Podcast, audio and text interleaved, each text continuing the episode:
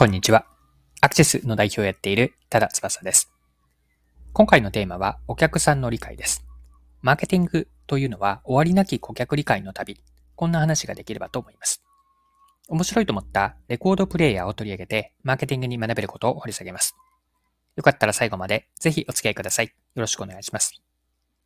はい。今回ご紹介したいレコードプレイヤーは名前がサウンドバーガーと言います。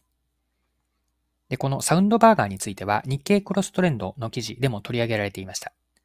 記事のタイトルは Z 世代も魅了。レコードプレイヤーサウンドバーガーヒットのわけ。この記事はポータブルレコードプレイヤーのサウンドバーガーを紹介したものです。でサウンドバーガーはオーディオテクニカが2022年11月上旬に発売し、販売をオンラインストアに絞ったものの、発売後は即完売。12月1日の再販売後でもすぐに売り切れたという人気です。で、この記事に書かれていたことで興味深かったのは、Z 世代のレコードへの認識だったんです。Z 世代がどういったレコードの認識を持っているのか、この部分について詳しく記事から見ていきます。読みますね。オーディアテクニカで、オーディオテクニカで商品企画を担当したマーケティング部、プロダクトマネジメント課、コンシューマープロダクトグループリーダーの国分氏によると、従来のオーディオファンだけではなく、ポップカルチャーやファッションとしてレコードに興味を持つ来場者がサウンドバーガーに関心を寄せたと話す。特に20から30代前後のいわゆる Z 世代を中心とする来場者からレコードは持っているが音が鳴るものだと思わなかったという声があったことに国分氏は異形をつかれたという。レコードを挟み込んで回転させるサウンドバーガーの独特な再生方法に対しても若い来場者たちは斬新と受け止めていたようだ。以上が日経クロストレンドの2022年12月20日の記事からの引用でした。それでは、このサウンドバーガーの事例から学べることについて、ここから後半のパートに入っていくんですが、後半のパートでは学べることについて掘り下げていきましょう。学びとして注目したいのは、レコードへの認識の違いなんです。お客さんと売り手との認識の違いがあったわけなんですが、具体的には Z 世代の先ほどの引用した記事にあったあるイベントの来場者の Z 世代の認識というのは、レコードがそもそも音が出るものだと思っていなかったと。音が出ること自体が新鮮に映ったわけです。それに対してオーディオテクニカ、こちらは売り手と見るわけですが、売り手の認識というのはレコードから出る音はアナログならではの魅力があると。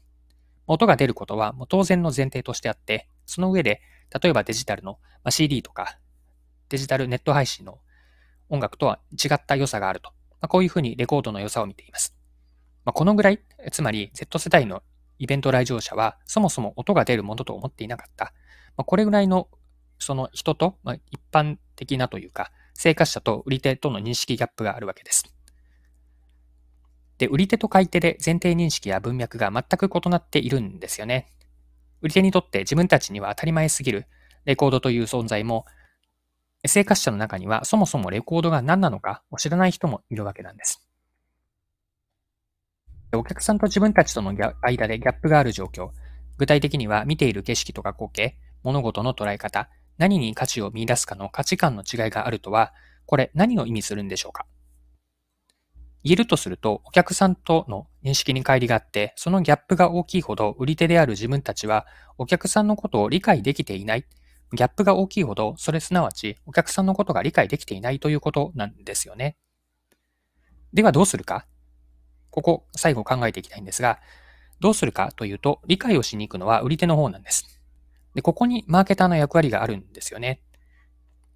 忘れてはいけないのは、まあ、仮にお客さんのことを一度理解できたとしても、まあ、そこで終わりではないということなんです。ここも今回のポイントです。というのも、お客さんは変わり続ける存在なので、顧客理解を一度止めてしまうと、またギャップが少しずつ、でも確実に広がっていくんです。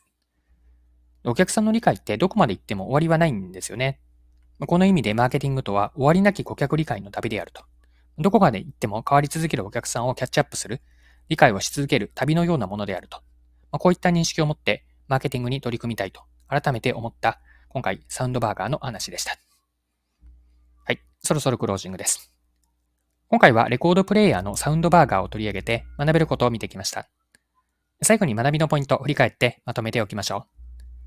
マーケティングでの顧客理解についてなったんですが、